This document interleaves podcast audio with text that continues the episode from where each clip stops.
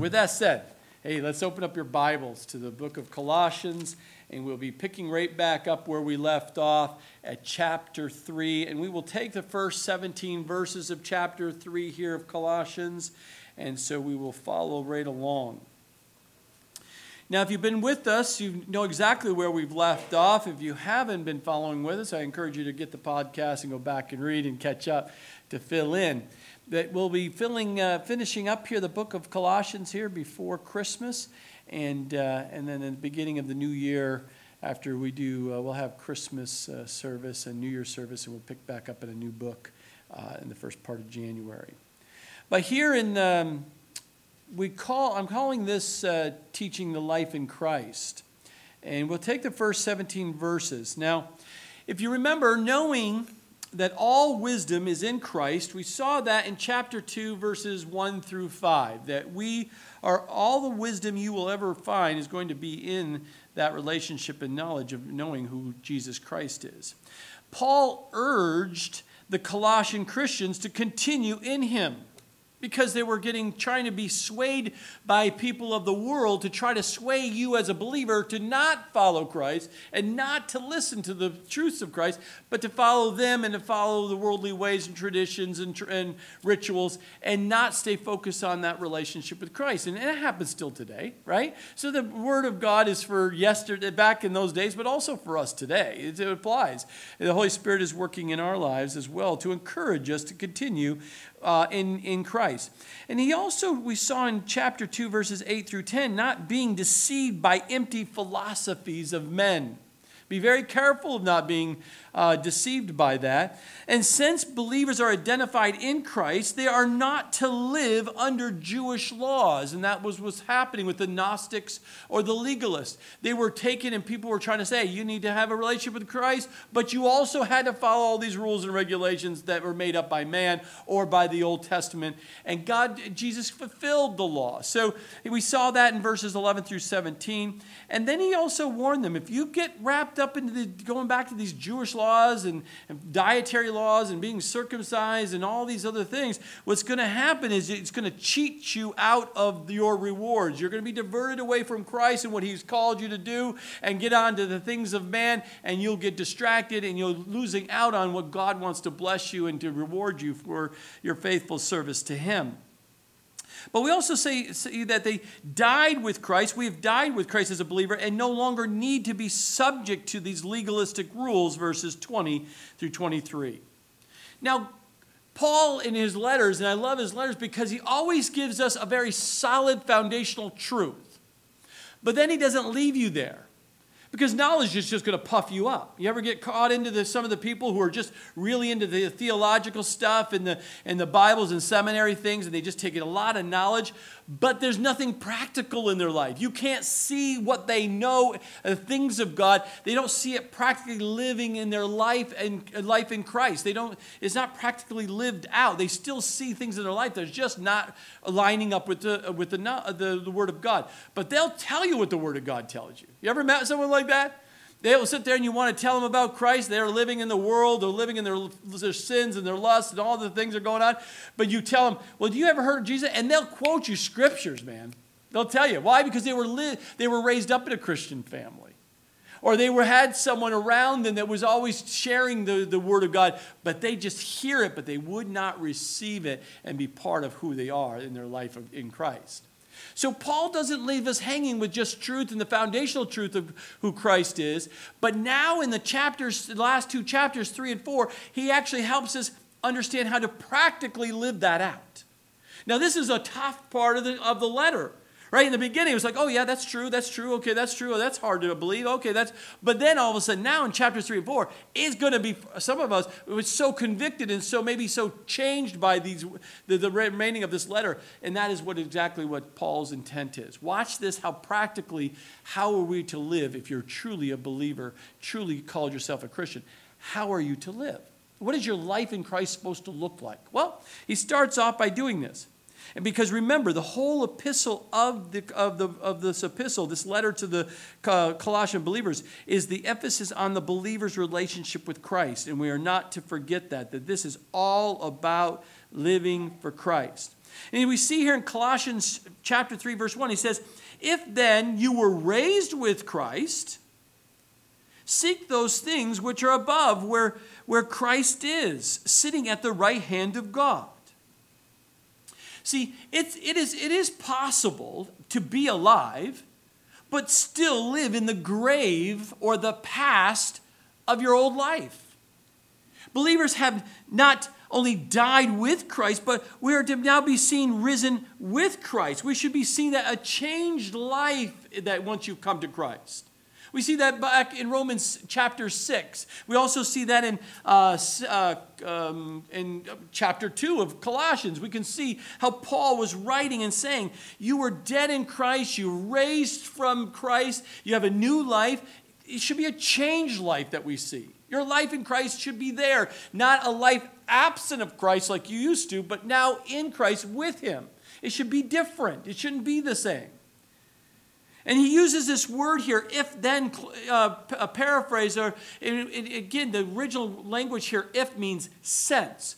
So, since you know you were raised in Christ, since you have this new life, then you had to live differently. You're, to, you're to seek, of, uh, seek those things which are above where Christ is, sitting at the right hand of God. As a believer, we should have a pattern in our life, life in Christ should be patterned after the things of God. How do we know what, what it is like to be in heaven? What is it like to heavenly thoughts? What is it like to, to, know, uh, to know Christ and, and his ways? Well, that's because God gave us the Word of God. That's why we study verse by verse, chapter by chapter, book by book, the whole counsel of God, because we want to know the knowledge, but also practically how you live that life as a Christian and have joy and have peace about this. And, he, and Paul's going to speak to this here in the verses that we're going to cover. But he says to seek after those things above, not the things of this earth, not the things to the left or the right of what the world and the person, uh, your buddies are offering you, but what does God offering you? What is God showing you? What does God have for you? And that is what we need to do in our resurrected or raised with Christ. We are to then pattern our lives after Jesus Christ himself. And he starts by saying in verse 2 to set your mind on things above and not on the things of the earth. So when you're seeking heavenly things, heavenly values, heavenly virtues that are centered on Christ, you will be able to enjoy this Christian life. You will be able to enjoy it because you're in line with, and you will see that Paul talks about there's a tremendous benefits that come from your mind set upon the things of God. Because Paul says, concentrate your concerns on eternal matters, not on temporal matters. So many times we get emotionally wrapped up in our lives of what's happening today or, or the fear of what's going to happen tomorrow versus understanding what your eternal perspective and the long term understanding what God is going to do in and through your life.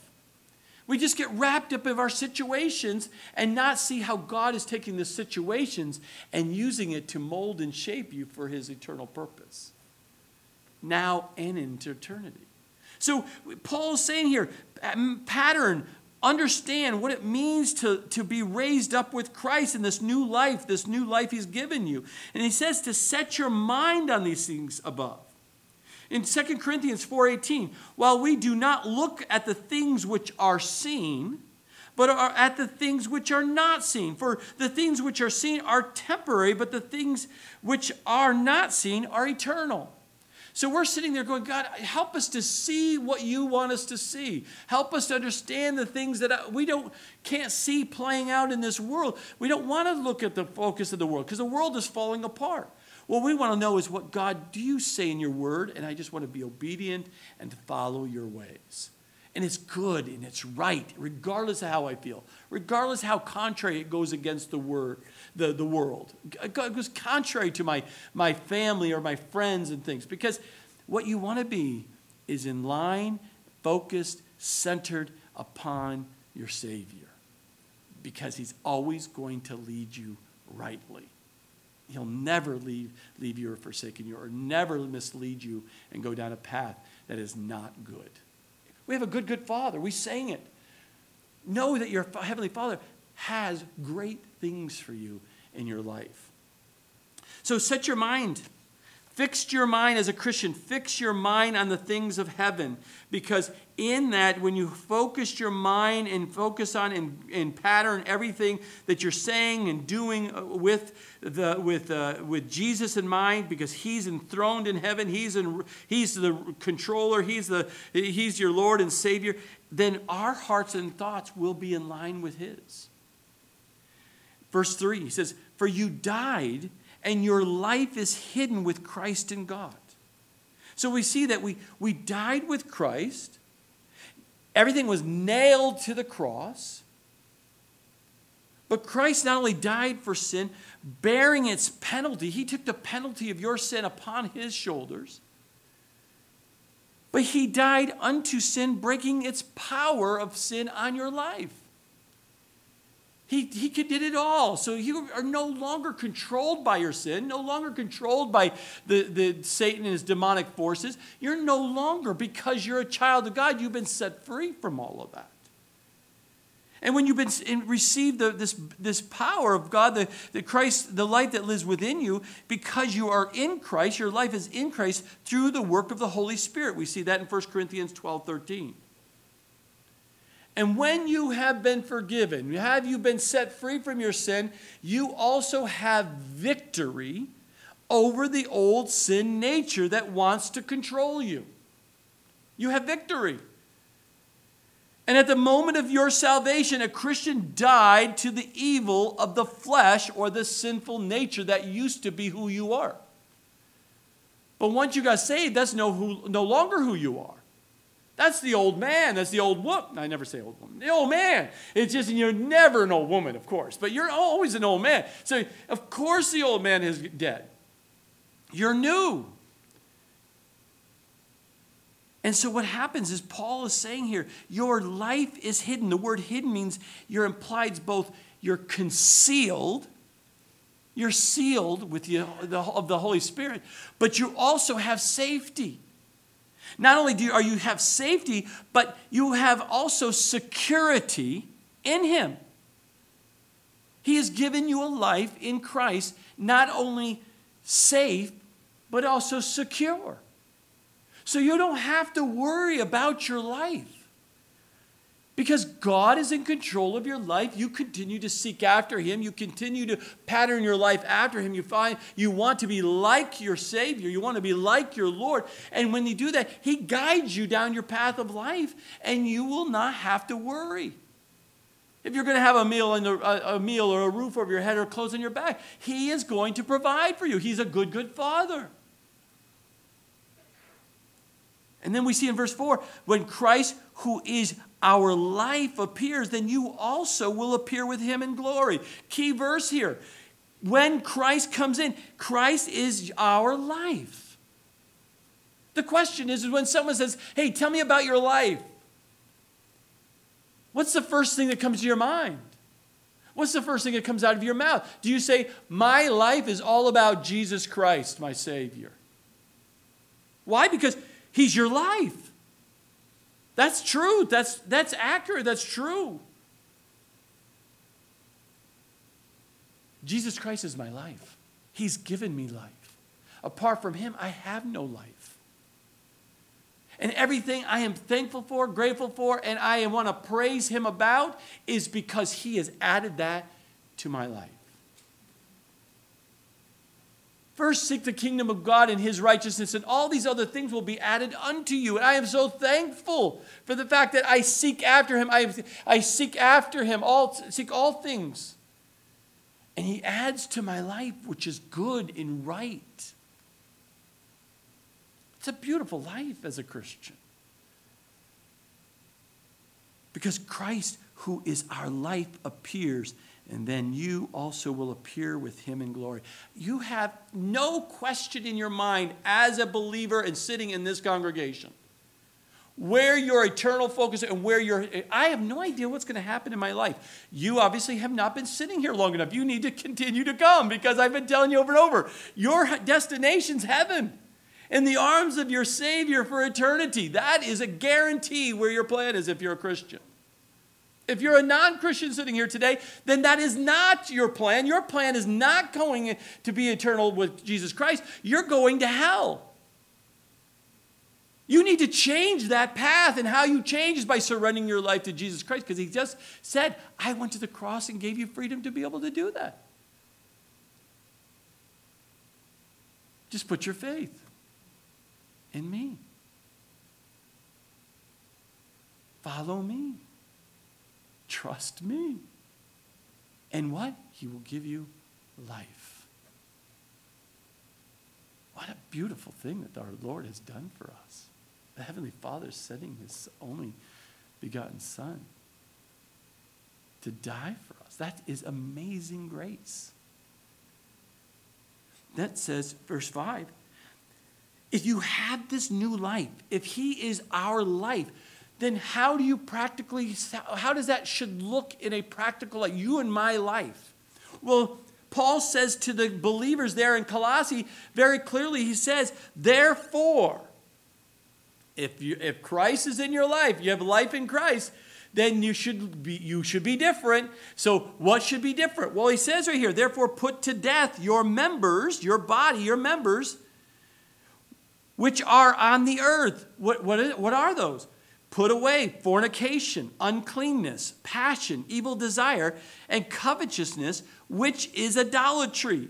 Because of these things, the wrath of God is coming upon the sons of disobedience, in which you yourselves once walked when you lived in them. So Paul says to you to the believers in Colossae, you used to be like this. You used to live like this. This is what you how you used to walk. And when someone watched your life, this described you what does he describe them? Well, he just says, You used to live by your sensual, your sexual sins. And he, he names them. He says, This used to be you, that used to control your life. He says, The first one is fornication, which is porneia. Porno- that's where we get our word pornography from. But it means, in a broader sense, a sexual immorality or intercourse outside of marriage. He says, You used to live like that. That's sensual sin, and you no longer do that as a Christian. You can't live like that. You can't be, be controlled by porneia or pornography. You can't be controlled by having sex out of wedding, out of a marriage. That is as sin, and you have to get rid of it. That's as a believer, you can't have that. He says the next one, he says, our uncleanness. That's a, even a wider perversion or impurity of thoughts of sensual sins, impurity. He says you can't have these unclean thoughts. You can't act in these unclean ways, these impure ways. Or passion, meaning the original language, lust or uncontrollable lust. I can't control my lust. That is used to be who you used to be as a non believer. But as a believer, that's not who you can be. It's not of me. That's not of God. There's nowhere God says that is good. That's bad. It's sin. It's got to go. And God's given you the power and the ability by having a life of Christ inside you to give you the power to let go. You may not emotionally think you can let go of it, but you can because God says He's going to give you the power to do it. You have to choose today who you shall serve. Will you serve God and let Him do it, or do you continue to serve and live by your flesh and, and by the world's standards? It's a decision you have to make. But he says to the Colossians there, you've got to, that can no longer be you, that passion of uncontrollable lust, or evil desires, that unlawful craving of doing evil against someone. Crafting, ooh, I can't wait to do something evil in that sensual, sensual, sinful way of trying to, to hurt somebody. Or covetousness, which is greed, always wanting more, never, never content. Always, you know, the Bible says contentment has, there's great gain in contentment. Being just satisfied and thankful for what you do have versus always constantly, I gotta have more, gotta have bigger, gotta have faster, gotta have this, I gotta have that that can, can control someone. It's very sinful, sensual sin. Of, and when you had that, I know you don't have that today because you've let that go because you're now a new creation. You're a new, you're a new, you're a believer that's growing and maturing. So those that, that no longer controls you. I know that. But remember, it used to control you, some of you. But no longer it can control you. You don't want that to control you anymore. You don't want to go back like a dog to its vomit, the scripture says, back to the sin. You don't want to do that. But then he says right here, because that covetousness, right, which is idolatry. Idolatry is when you, you you put things in place of God. God says to do this, he says, ah, I don't want to do that. I'm going to do this instead. I want to do my own thing. That's idolatry. I don't really think I need to do this for God, and I don't really need to go to church, and I really don't need to do and focus on and be around godly people. I want to just do my own thing and hang out with the buds and, you know, drink and party and have a good time and just completely go against the Word of God. It's idolatry. And God says, You'll put no, no, no, no thing or no man before me. There'll be no gods before me. So he say, Paul is saying here, put those away. Why? Verse 6 because these things will bring about the wrath of God. it'll, be brought, it'll bring this, this acute quickness of, of correction to you as a believer, or comes in, his, in the wrath of God is coming upon the sons of disobedience. Those who are sons, people, daughters who are, live in disobedience to the word of God, there is consequences. You used to walk that way, but you no longer can walk that way. You should no longer desire to walk like that. Because these sins invite the wrath of God, because the world loves this kind of sinful lifestyle. They don't want to humbly come to Jesus and say, Oh, God, help me, because I am just a sinful, wicked man. I need to help. I want to let go of these as a, as a, as a believer. I just, I can't, I just, I, I don't, the world and people just keep bringing me back to that. Or as a non believer, you have no, you, you, you, struggle. You know this stuff is killing you. You know you, things are bad, but you still want to do it. Wherever you are standing today or sitting today, just know that God wants to help you, to save you from it, or to strengthen you, encourage you to keep walking away from it. But either way, there's, there's consequences to the sins. And as they continue in these sins, it adds to their condemnation. We see in James 2.10 that even one sin is enough to send anyone to hell. So when you're talking to someone who doesn't believe in Jesus, they need to understand that even just one sin will cause you to go to hell. You need to be saved from all that. And by putting your life into Christ, He's wiped all your sin away. You've been forgiven of all of it. So you can come to, to, to, Christ. You can go to heaven. You can be with the Heavenly Father. But notice also that in, in Matthew 23 14, that there are greater levels of condemnation that can come upon someone who chooses to continue to live in sin. There, you can get to a point as a non believer where you sin, where God says, okay, I keep trying, I keep trying to get your attention, keep trying, bringing people in your life to tell you that you're living in something that's contrary, sons of disobedience, and you don't want anything to do with it. You can get to a point where God says, okay, I'll let you, I'll turn you over to your own debased mind. I'll, I'll, I'll let you have your freedom to live these sensual sins. That's a very, very dark place to be.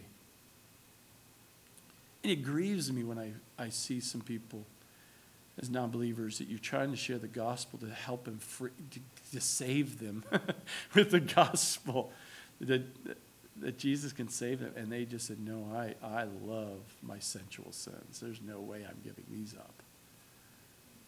And that's, it's, it's grieving to me to watch and to hear. We see it as in even in Romans chapter 1. Go back, you want something sobering? Read Romans chapter 1, verses 24 through 32 today.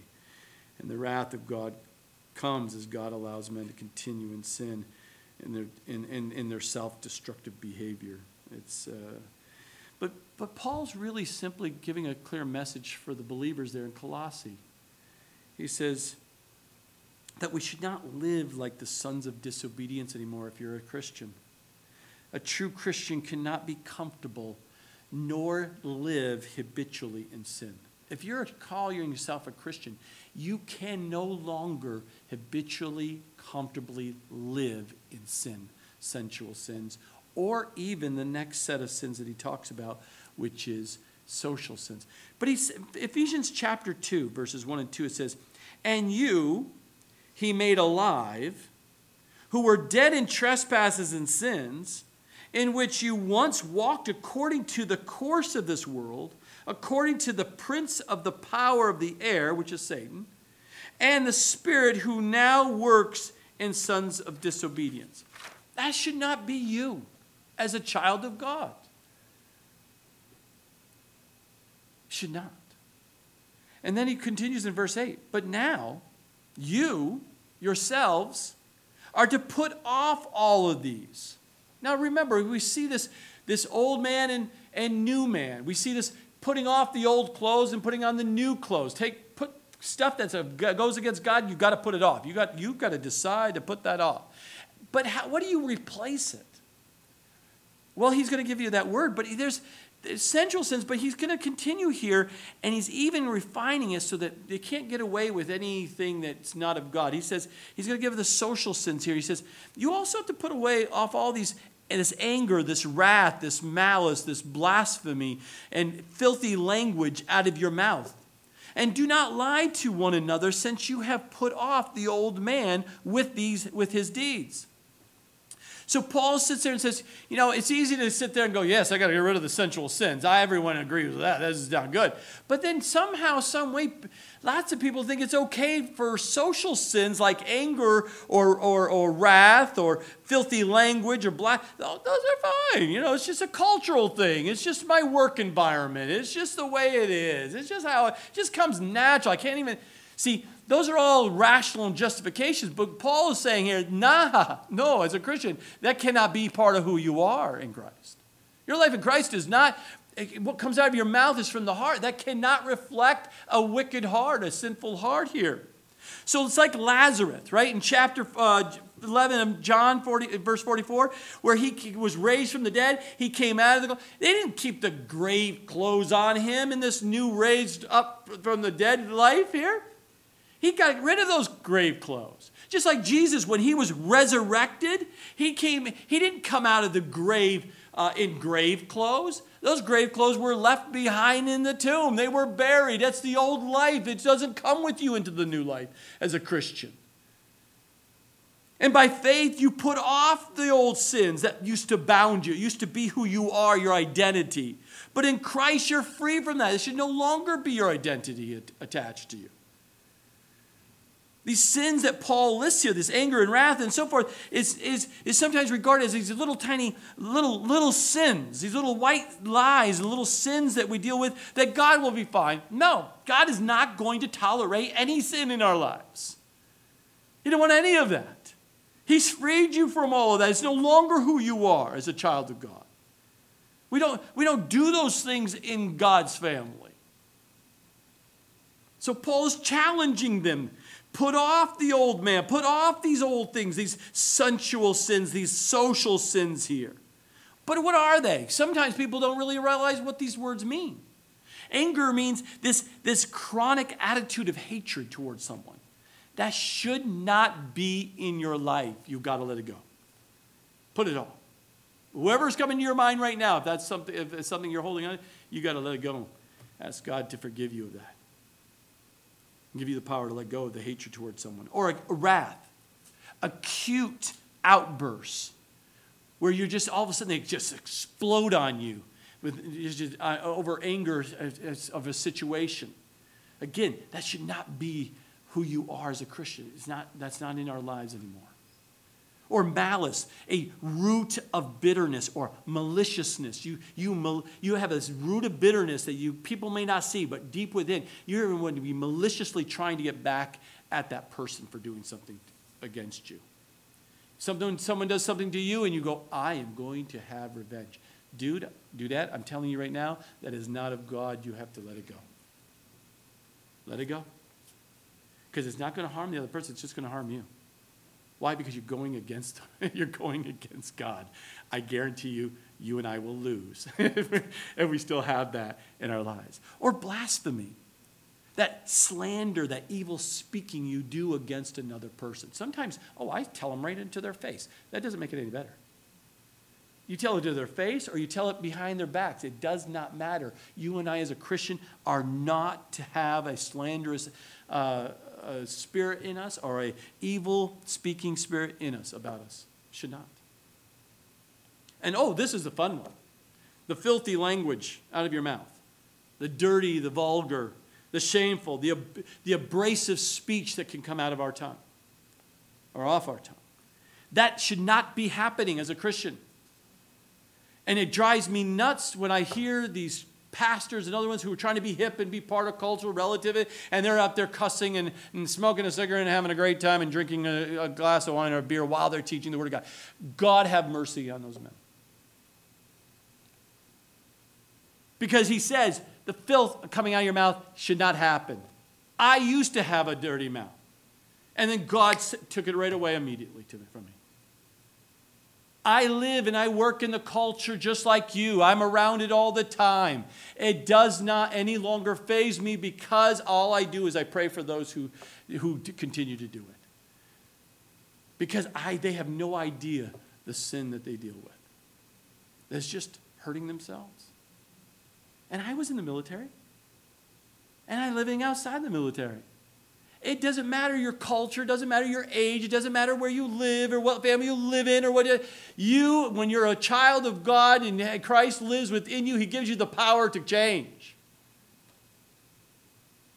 So no excuses with me, I assure you. You can try to fly that one by someone else, but they ain't gonna fly with me because I got the Word of God right here in front of me, and I'm telling you right now, so now you're accountable. I love it. I love teaching the Word of God verse by verse. I just love it. And he says, Do not lie. Each of these sins are primarily committed by what we say. If you notice, all of these are things that come out of our mouths. It's things that we portray and, and things that come out from our lives that reflect something that's not in line with the, the, the Jesus Christ, our Savior, who lives within us. Even Paul calls the believers to a deeper obedience to Jesus. And he tells us to bridle our tongue. And he says right there in James chapter 1, verse 26, and James chapter 3, verses 1 through 9, we are to bridle this tongue. You've got to bring it under control. Every member has to be under control of our body. Or if not, it will cause you to sin, and we cannot afford to have that happen. And this, this do not lie is not only just not telling the truth but it's also a false witness where you are telling the right information, but you do it for the wrong conclusion. You mislead someone by just giving enough right information that you cause the person to think one way when you actually, that's not what you're actually doing. False witness. Again, got to put it away. God says that's, not who you are as a child of God. And so now in verse 10, we now say putting on. So here's what you're to put off. But what are you to put on as a Christian man, a Christian woman? Verse 10 says, And have put on the new man who is renewed in knowledge according to the image of him who created him. So God says, put off the grave clothes and put on the grace clothes. Put on the new self, the new way of life according to God's word, the image of him. What does God do? What did Jesus do? How did he act? How did he behave? How did he have relationships with other people? How did it, what, what did he teach? What is it? Come on. That is what we want to know. And that's by why we study the Word of God and we digest it, we meditate on it, and we say, God, I want that to be part of me. I want to be a godly man. I want to be a godly woman. I want to be that. I want to change. This is this coming year, this this right now, starting now, going into the new year, that uh, that stuff that I need to put off, I'm going to put off, and God, I want to put on something new. I want something good that is right, that's in line with you. And that's what God is calling us to do, to set our mind on it to seek to experience all that we have in the life of, in Christ. This new position in Christ, being a child of God and his family. And Paul says here this new life is renewed. Our minds are renewed, our lives are renewed in the knowledge of what God is showing you of who he is. And the time you spend with him, the more you get to know him. The more you get to know him, the more you change. And the more you spend time with him and, and spend time talking to him and reading about him, all of a sudden you have this appetite, this hunger to know God even more at a deeper level.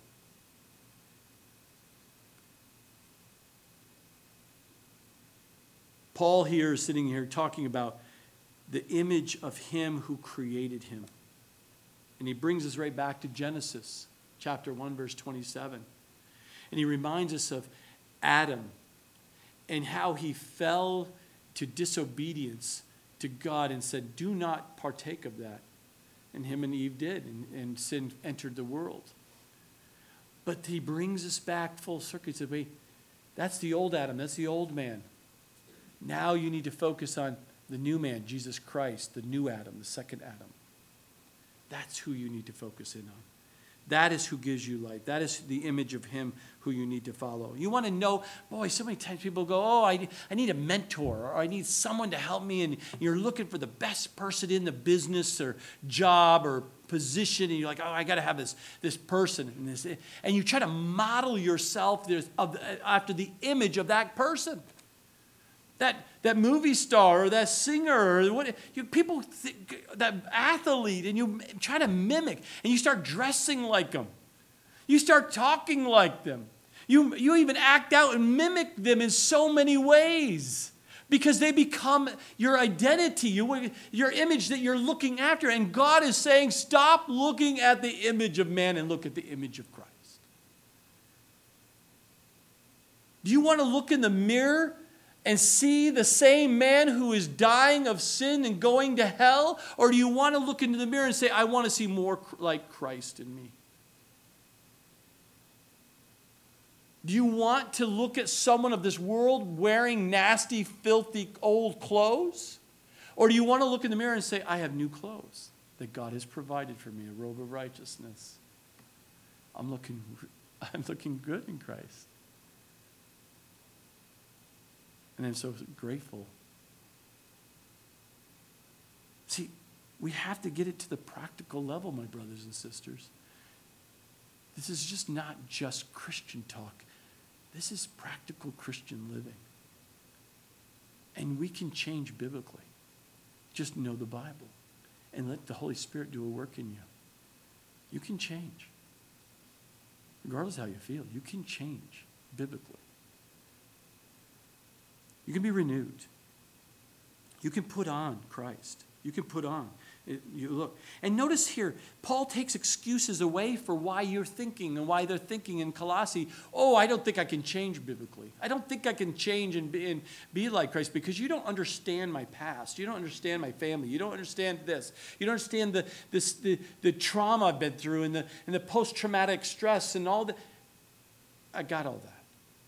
But look what Paul takes those excuses away. He says in verse 11, Where there is neither Greek nor Jew, circumcised nor uncircumcised, barbarian, Scythian, slave nor free, but Christ is all in all. So he comes and he goes right to the matter of taking excuses away, away why you can't change because of some reasons. And he first one he says, you can still have this life in Christ because even with the national distinctions that are out there, Greek nor Jew, it doesn't matter if you're Greek nor Jew, you can come to Christ. You have the same way to come to Christ. It doesn't matter what your background is nationally. Any distinction does not matter. You can come to Christ. He also says religiously. I don't care if you're circumcised or uncircumcised. It doesn't matter what your religious thing. If you're in Christ, you're a child of God, you're a Christian, you're a born again believer, there's no difference anymore. It doesn't matter if you came from that religion or you followed those rules and regulations or you didn't even, like me, didn't follow any religion growing up. You were a heathen. I was one of the, I was the barbarian, I was the Scythian. Because I wasn't Jewish and I certainly didn't follow the Greek culture. But then he says not only national distinctions or religious distinctions, but notice that he also said cultural distinctions. Because if you didn't wasn't a Jew and you didn't come and follow the Greek culture at that time, then you were considered a barbarian or a Scythian. And a Scythian is someone who is a wild, savage nomad. That was me growing up. Just a wild, savage man, young man. Nomad, just going my own thing, doing my own way. Until God got a hold of me and revealed himself to me. And it was like a breath of fresh air and said, wow, I have a life now. It's a beautiful, beautiful thing. And even economic or social distinctions. He says, slave nor free. Christ can live within you. I grew up poor. I grew up with nothing. I worked as early as I can remember. Working the farm, doing the paper route. It didn't mattered because if I wouldn't have survived because we had no money. But it didn't matter if I came poor or if I was rich. It doesn't matter economically or socially. You can have Christ live within you and dwell within you richly. Paul's saying those are just worldly excuses. Those are fleshly excuses. Don't allow those excuses anymore because the breaking of the habits and the traditions that you're so focused on were part of your life, yes, in the past, but they no longer control and identify who you are today in Christ. You need to start thinking and doing and reflecting a new life in Him, not of the old life. Many Christians struggle as a Christian because they continue to bring in the baggage of the past, what their families did to them or didn't do for them. Again, right down there, you don't understand. You know, I came from a different country, or I came from a different state, or I came from, you know, whatever it is, excuse. You got to let that go because you're now in the family of God. You have a new life and you have a new eternal destiny. You're no longer who you used to be in Christ. So we have to live in this new pattern, this new understanding of who you are in Christ. A new man is part of a family which no longer favors race. There's no, there's no, there's only, there's a human race. That's it. All, it's all we have. There is no race, so why are you distinguishing people by race? Why do you distinguish people nationally or by class or culture or socially or by wealth? None of those, those are all worldly thinking. That's how the world thinks. That's not how Christians think. because we're in a new family we're one family because Christ is all and in all. Right there at the very end of the verse. So when you're talking to a supposed Christian who goes to a supposed Christian ch- uh, church and their teaching and their thinking is different than what the scriptures say, then you and I and you need to have a conversation with that person and bring them back to the scripture because you know the scripture now and tell them their thinking is wrong and does not line with the Christian and they need to repent. because they're causing division that is not of, not of God. And then Paul continues in verse 12 Therefore, I told you what to put off. I told you who you are in Christ. Now, what do you put on? What do you practice?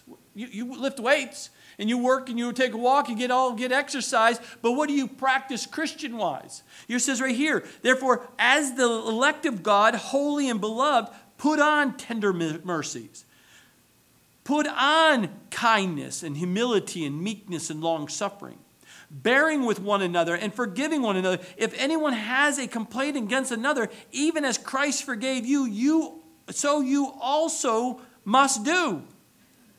So you're a, you're, you're, you are the elect of God. God has chosen you now as a Christian to be something special in His plan, a part of His purpose. And we are to put on his new clothes he gives us, these new attributes, these new attitudes in our minds. We have to put them on. You have to choose to put them on.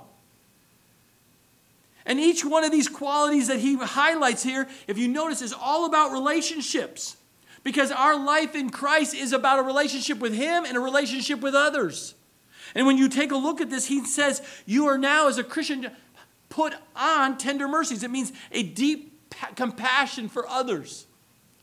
I assure you, when you were not a Christian, you were very selfish, and all you thought about is yourself, and you could really care less about the compassion for someone else.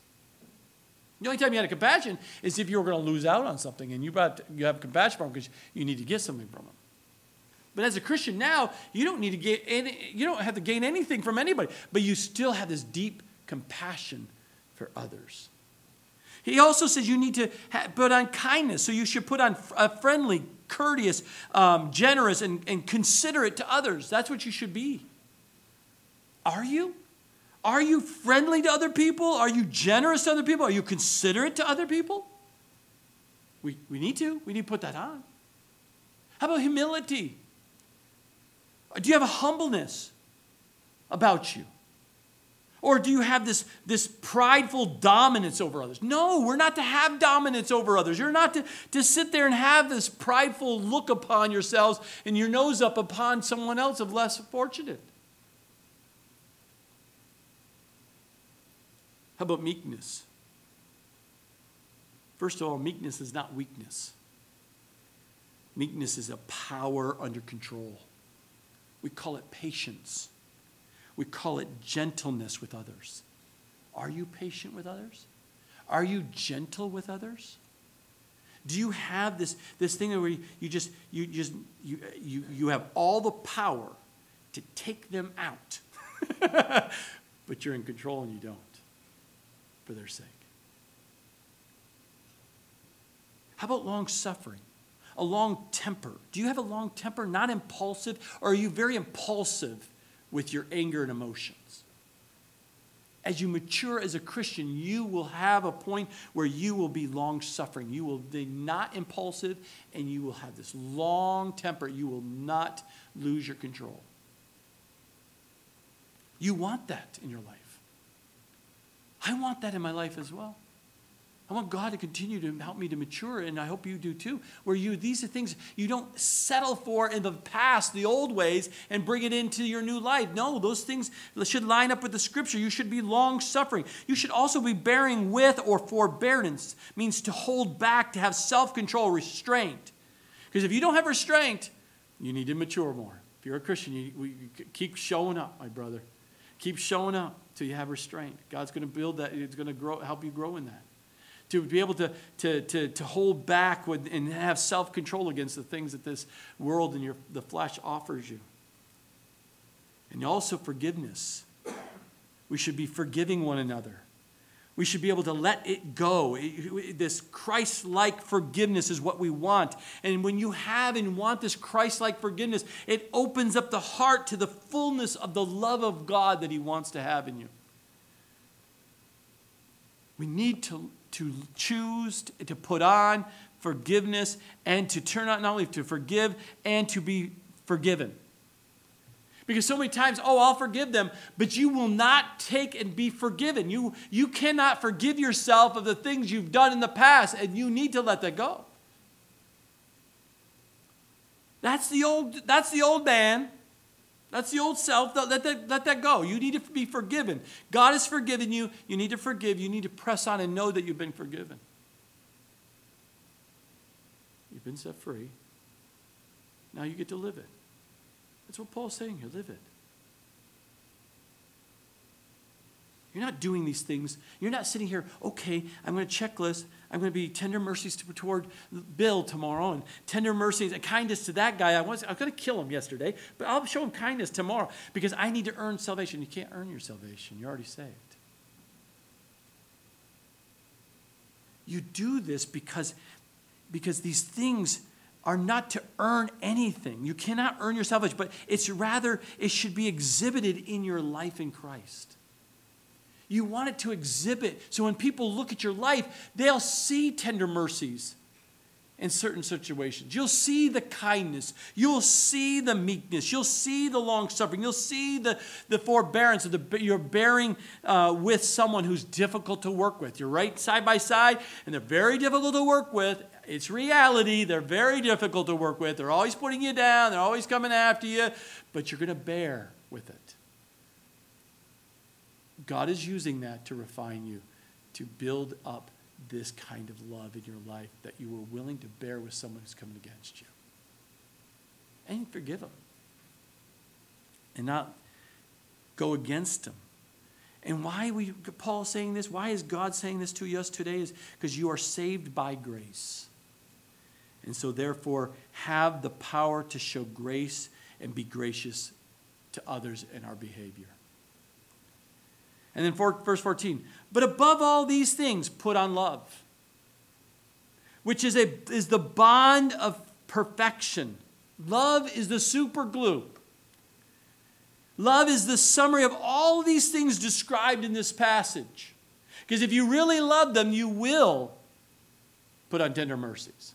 if you're really loving them, you will be kind. You will have this humility. You will have the, this meekness. You will be willing to long suffer. This is the love that God wants to bear. It's a fruit of the Spirit that He wants to develop in you and I as we mature as Christians. Love perfectly fulfills what God requires of us in our relationships with others. Love holds us all together in this, what we call perfect unity. Why do we have unity within the body of Christ? Because we choose to put on love for the others that are sitting to the left or to the right of you of the pew. In this case, chair. You choose to put on love. And notice, you're choosing to put on these, these the love and the, the facets of that love regardless of what they have done or de- continue to do to you. It's not conditional. You still show love regardless if they're even mean to you. And so Paul says it's putting on love that gives this bond of perfection within the body. Verse 15, and let the peace of God rule in your hearts, to which also you were called in one body, and be what? Thankful. So not only do you want God wants you to put on love, but He's also sitting here for believers to also let the peace of Christ rule in their hearts because they are called to peace as member of one body. Now, if you take a look at this and understand, the closer a believer is to Christ, the closer they become more Christ like, the closer they will be to each other in, as brothers and sisters in the body. The more you feel distance from the uh, people within the church body, that means everyone else is not wrong. It means you're wrong. Something in your life is causing you not to put on love and to have an understanding of why there seems to be a distance between you and others within the body. Paul says here in verse 15, let the peace of God rule. What do you mean rule? Rule means, in the, the word here is like the word umpire in an athletic, like, uh, like an umpire of a, a, a baseball game. An umpire does what? He watches the game and he calls the ins and outs, the fouls or the uh, uh good plays. They're watching, it's, it's, it's umpiring what's happening in your mind and your heart. So the peace of God does that. It's like if, I, if you're walking with the Lord, the peace of God will be an umpire to your heart, calling these ins and outs, or goes or no goes, or inbounds or out of bounds. You're on target, you're not on target. So the peace of Christ is, is the judge of what's happening in your mind right now, or the decide or a deciding factor or governing of your heart. Because if you're in the will of God, and you're doing according to what God says, there'll be a peace of God that will fill your life, and you just know that you're, you've got this peace. Yes, turmoil is happening all around you, but you have this sense of peace because you know you're in the will of God. But when all of a sudden you lose that peace, then you must check. There's something that, you, that you're, you're missing you're disobedient or you're not listening and you're not uh, being obedient to something that God's already called you to do. And you'll lose that peace. And it's like an umpire saying, You're out. you're out. You're out of bounds. You, something's not right. You're not, you're, not, you're not doing what you're supposed to be doing. And you'll lose this sense of peace. And it's, a, it's, it's a, the, the, the check in the spirit that you're grieving the Holy Spirit that lives within you, that something's not right. And so when you listen to understanding and check the umpire of the peace of God, then it will guide you as you live your life as a Christian. Now, I know what you're going to tell me. You're going to go back to Jeremiah, aren't you?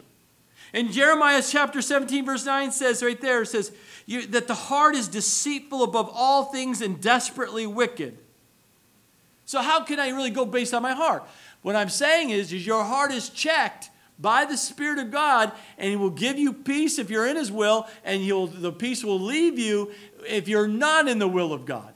That's why we have to have the Word of God that governs all things. The authority is the Word of God. So, Christians, you'll be peace of God will fill you when you're in the will of God. You'll be thankful. It's a it's a, a reaction. It's like God, I'm so thankful that I, this peace that comes from you and this decision I just made. I know this is good and right, and it does not go against the Word of God.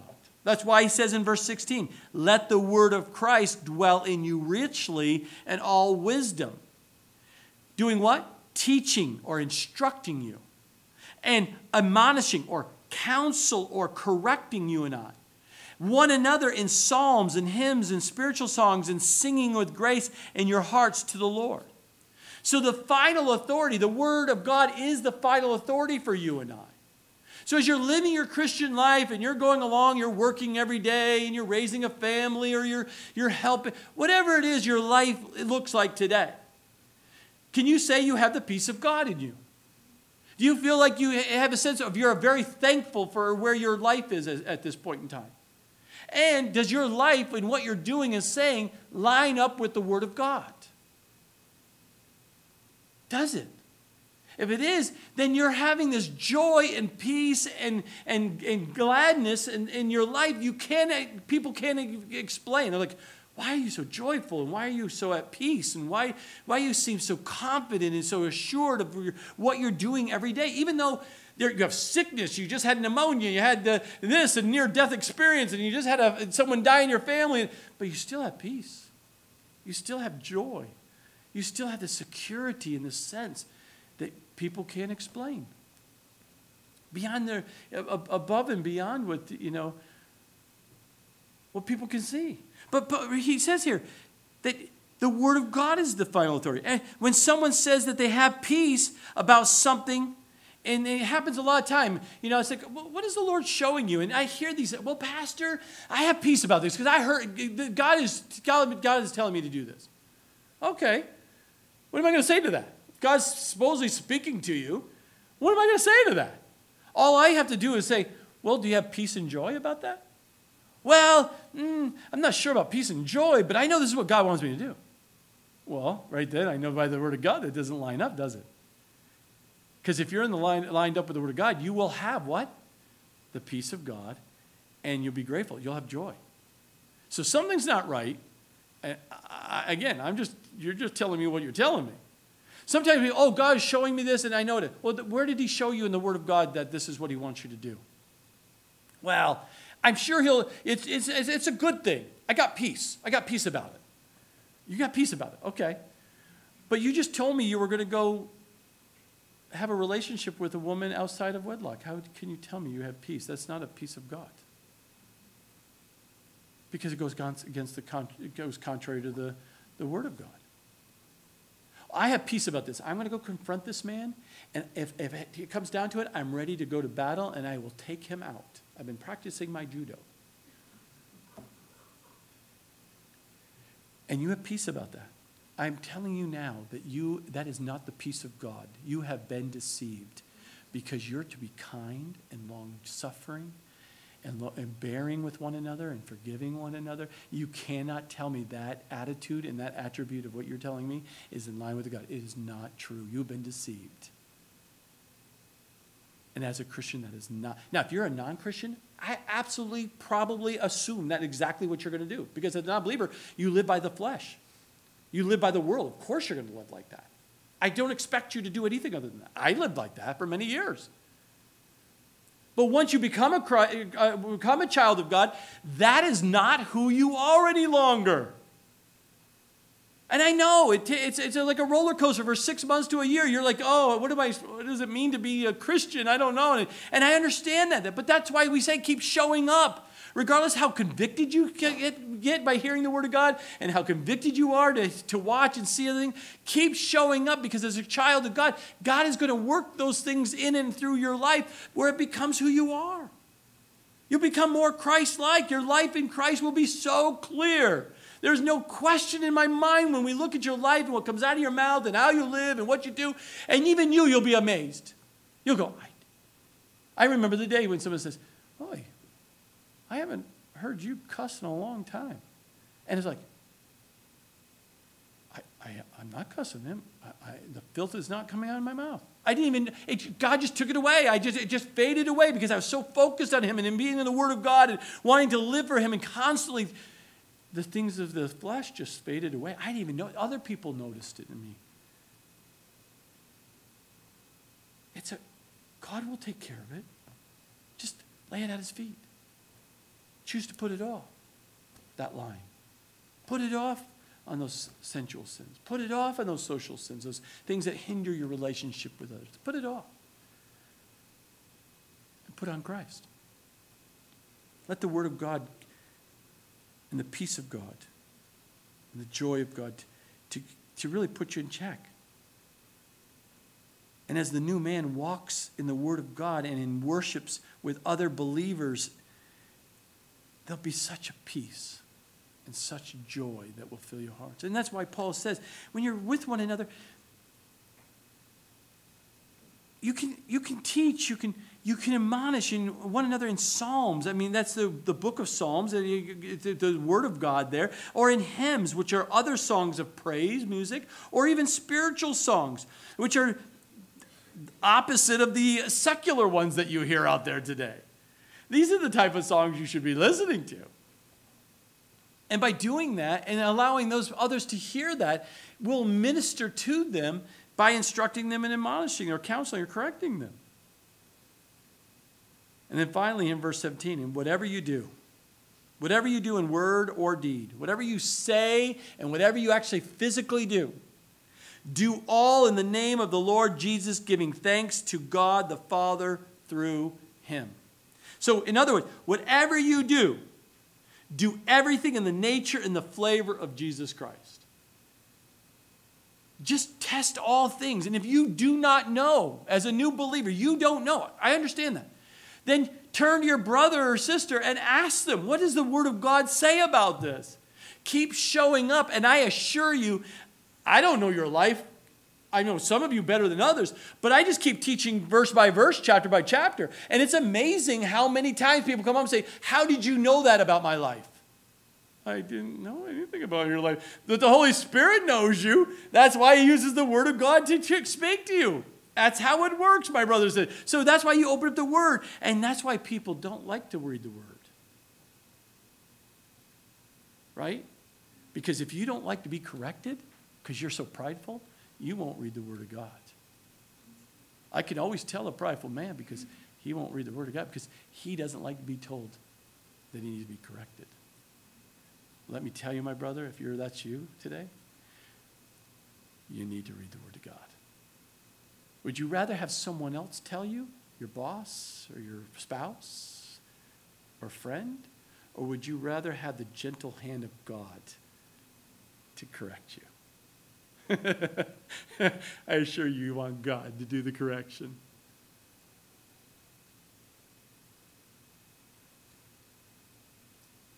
But many people won't read the word because they don't want to hear the truth. But as a child of God, you're still going to get the truth. Why? Because you can turn the radio and you'll hear it. God will bring someone complete stranger and walk in and tell you the same truth or you'll sit here on a Sundays or men's studies, ladies' studies, and hear the truth. God is going to do a work in you. He started a good work, and He is faithful to complete that work in you. And it, you can run and you can try to hide. But I always tell, like the kids, I used to teach the kids, it's like a bungee cord. You got the bungee on you. You're in the child of God. God's got a hold of you. You're not going to wander too far, and you can stretch that bungee cord as far as you want. You ever see the kids on the little on the strings in the malls because you know that kid's wild. The mom doesn't want to lose the kid, or dad doesn't want to lose the kid. And you can only go so far, and that all of a sudden that tug is going to happen. That, that bungee is going to go all the way to the very end, and it's going to snap you back. Now, how about you? But I'd rather feel the tug of the Holy Spirit say, You're walking, you're straying off a little too far. And you just voluntarily, obediently turn around and come back to your Father. Amen? It's far greater to do that than let the bungee cord pull you back. it's always going to hurt. so you just turn around and come back. God loves you. He wants you to come back. He wants you to to understand whatever you do in word, whatever you do in deed, give all the thanks to the God the Father in the name of the Lord Jesus Christ. Now, I'll give you this one thing I want you to take note. And my, some of you um, scholars out there may have already picked up on this. But notice that Paul does, ends with this about three times he emphasizes thankfulness. Notice here in verse 15, he says, Be thankful. In verse 16, sing with grace or gratitude. That's thankfulness. And then in verse 17, give thanks to God the Father. Thankfulness.